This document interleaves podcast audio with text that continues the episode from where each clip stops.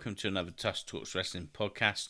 I am your host, Adam Chalk, and I'm here to give my honest opinions on the things we like or dislike from all the goings on in professional wrestling, from shows like WWE, Monday Night Raw, Friday Night SmackDown, NXT, AW Dynamite, AW Rampage, Impact Wrestling, as well as pay per views, premium live events, and some indie shows, as well as talking about the latest news headlines doing the rounds. So why not go ahead, hit that subscribe button on Apple Podcasts, Google Podcasts, Spotify, or wherever you get your podcasts from. Hello, and yes, welcome to the podcast. It is a Friday, so that does mean we are here to talk about Impact Wrestling from last night. But before I do that, I hope you're all well. I hope this week's been a good week. Looking forward to the weekend. Uh, don't have quite so much going on at the weekend, I don't think. I think it's just NXT uh, Vengeance Day on Saturday, plus a load of indies, obviously. But let's get to the Impact Wrestling review, shall we?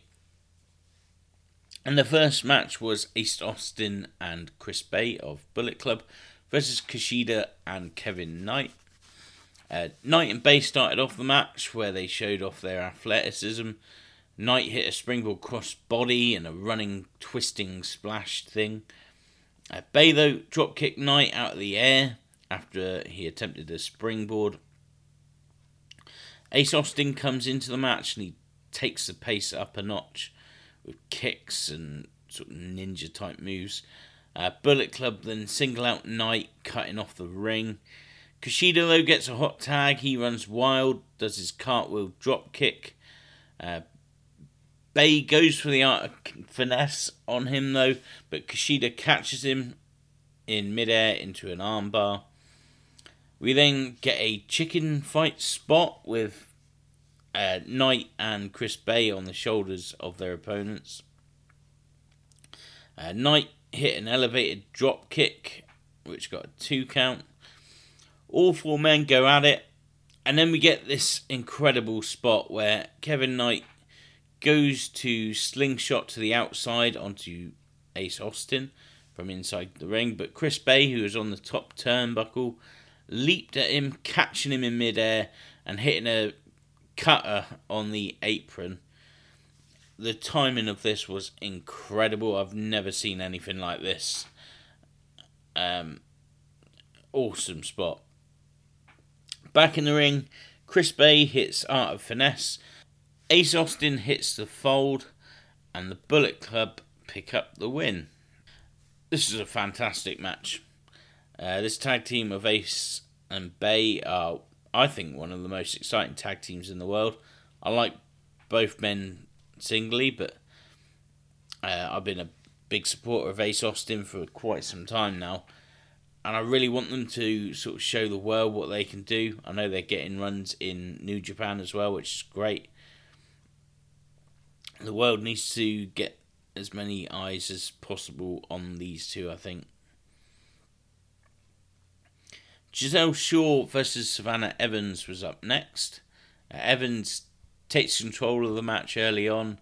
She's sort of throwing Shaw around the ring all over the place.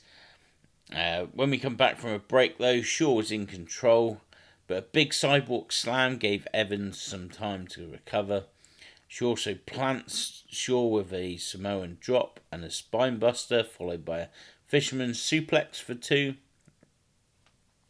Then, off a distraction by Jai Vidal, Shaw nailed a super kick and a big knee strike and picks up the win. After the match, uh, Giselle Shaw grabbed a microphone and cuts a promo about not caring about anyone else in Impact Wrestling, and the spotlight is where it should be on her. I really like Giselle Shaw. Uh, I think she's got a bright future.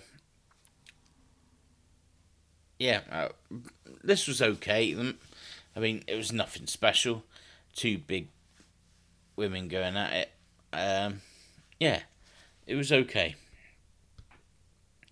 Then see Kenny King walking through backstage, pissed off that no one's talking about him, uh, showing what Mike Bailey really is like.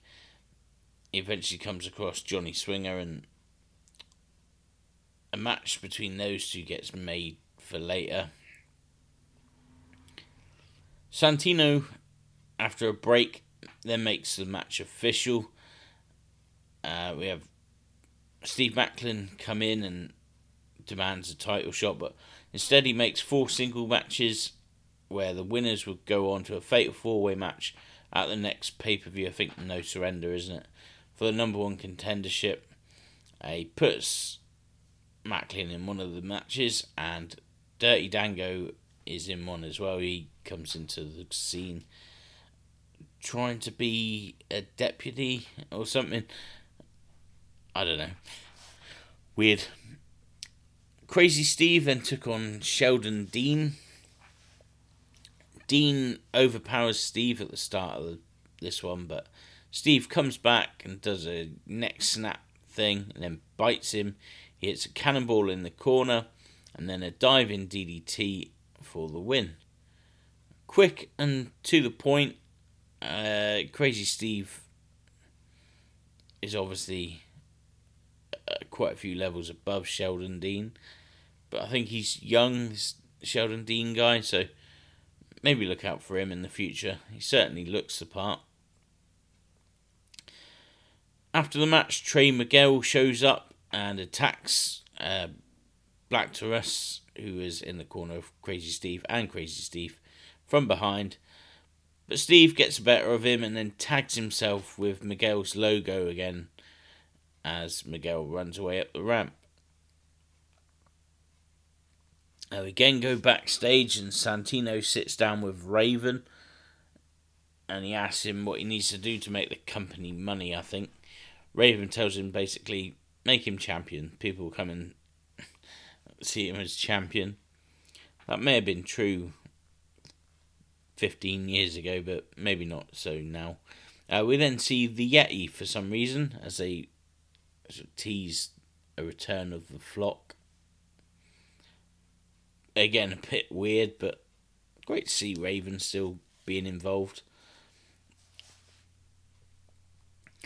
Bully Ray then comes to the ring to cut a promo. He uh, he's making little kids cry around the ringside. He says he's starting to get the feeling that people around here don't like him. Uh, the fans definitely don't like him. He talks about not being in the Golden Six Shooter match last week. He reminds Santino what happened to Scott D'Amore a couple of weeks ago. He then turns his attentions to Tommy Dreamer. He says that they've never liked each other. He says Tommy's the biggest phony in the wrestling business. Uh, he just wants to be loved by everyone, and he's nothing more than a snake. This is where Mickie James interrupts him. She comes out confirms Bully and Tommy don't like him. She sits there and watches them argue. Uh, she then calls Bully the snake and tells him to get the hell out of Impact Wrestling. Bully tells her that he'll smack her if she keeps smiling. He threatens to hurt her and calls her not as good as some of the other women that he's hurt in the past in the wrestling business. Uh, calls Mickie a tramp.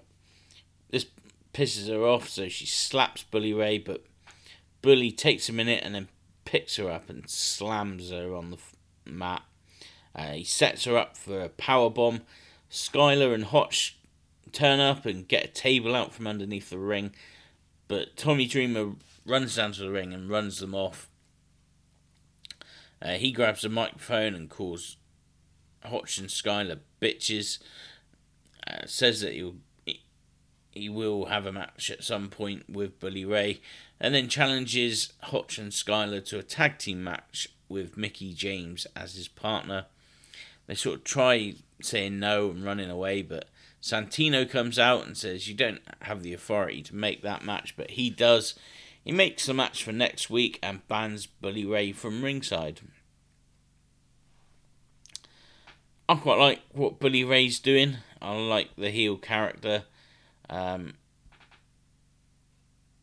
he certainly believes it. I know maybe he's not quite as um, young as he was. Maybe that's the right way to put it. I don't know, but I like him still. Uh, he's good in this role anyway. We then get Johnny Swinger versus Kenny King, and this was so pointless and stupid. Uh, Swinger did his crap, sort of 80s bullshit, and then got kicked in the head, and King hit his finisher and won the match. After the match, Kenny King puts every champion on notice. I really like Kenny King. I'm not a fan of Johnny Swinger. Um, and I don't like this gimmick. It's not funny to me. I, I don't like it at all. Uh, backstage, Bully Ray talks to Masha Slamovich. He basically tries to get in her head, talking about Mickie James, knowing that she's been disrespecting Masha. Uh, he tells her I wouldn't let her get away with it.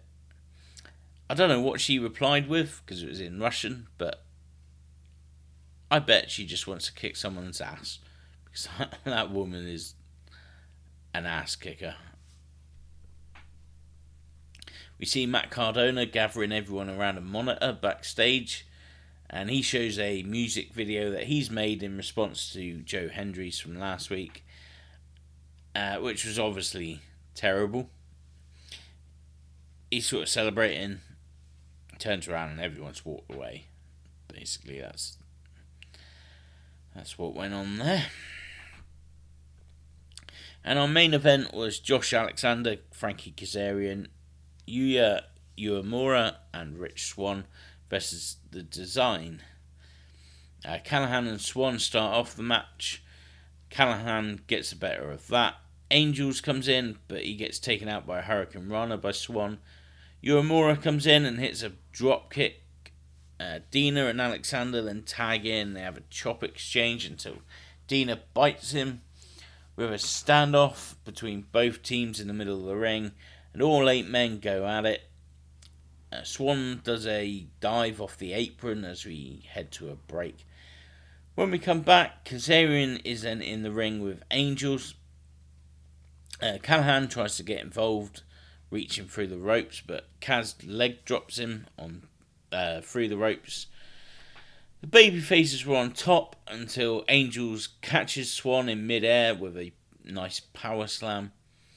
Uh, the design then work over Swann and single him out.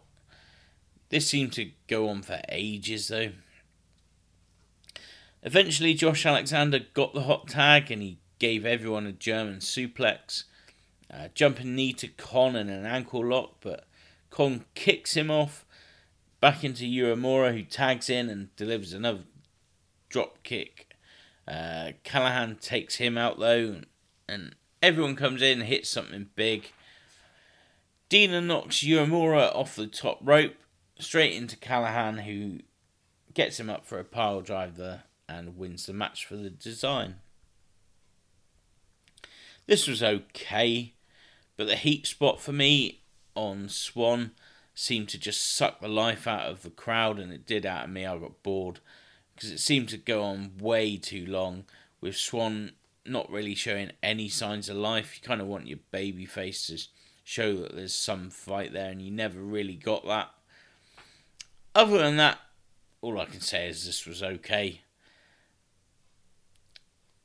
I don't think this was one of their better shows, if I'm honest, that I've been uh, watching recently.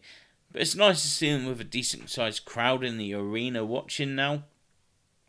It does make it feel a little bit more important. Uh, it did look a little bit drab and looked like nobody was there. Maybe there wasn't anybody there. That's why they did it beforehand. Uh, the camera angle was a lot better.